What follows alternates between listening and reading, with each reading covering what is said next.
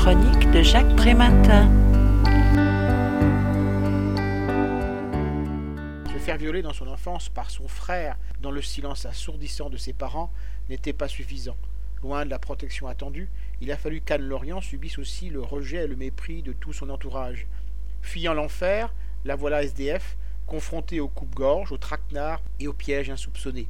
Les rues grouillantes, le dédale du métro, les petits boulots précaires deviennent son quotidien tel qu'elle le décrit dans son livre Mes années barbares. Le brouhaha est permanent, le danger aussi. Impossible de baisser la garde, de se laisser aller en toute confiance. Les principes d'humanité fondent rapidement. Les dortoirs femmes dans les foyers pour sans-abri, la sécurité est une fiction quand les hommes s'y glissent la nuit. On n'est plus en sécurité seul sous un pont. Je n'ai plus rien, je ne suis plus rien, je n'existe plus, constate-t-elle. La déchéance est une maladie galopante qui colle à la peau. Les infections brûlent le corps de l'intérieur, les pieds noircissent, les dents s'abîment, la dépression s'impose, la folie guette. L'errance abolit les repères, contraignant à mener sa vie au jour le jour.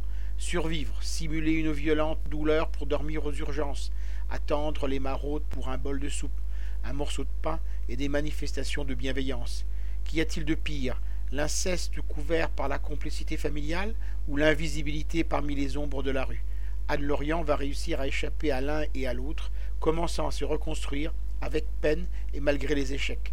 Si elle livre son histoire, c'est pour servir aux victimes qui veulent s'en sortir. Un témoignage de plus, pensera le lecteur, peut-être, mais chaque récit compte pour répéter sans cesse aux oreilles des citoyens confortablement insérés que la souffrance et le malheur sont à leur porte. Je rappelle le titre de l'ouvrage que je viens de vous présenter, Mes années barbares. Les auteurs en sont Anne Lorient et Minou Azoulay. Le livre a été publié aux éditions La Martinière en 2016 et vendu au prix de 17 euros. Vous pouvez retrouver le texte de cette critique dans le numéro 1198 de Lien Social. Il est consultable sur le site du journal www.lien-social.com. Je vous dis à très bientôt.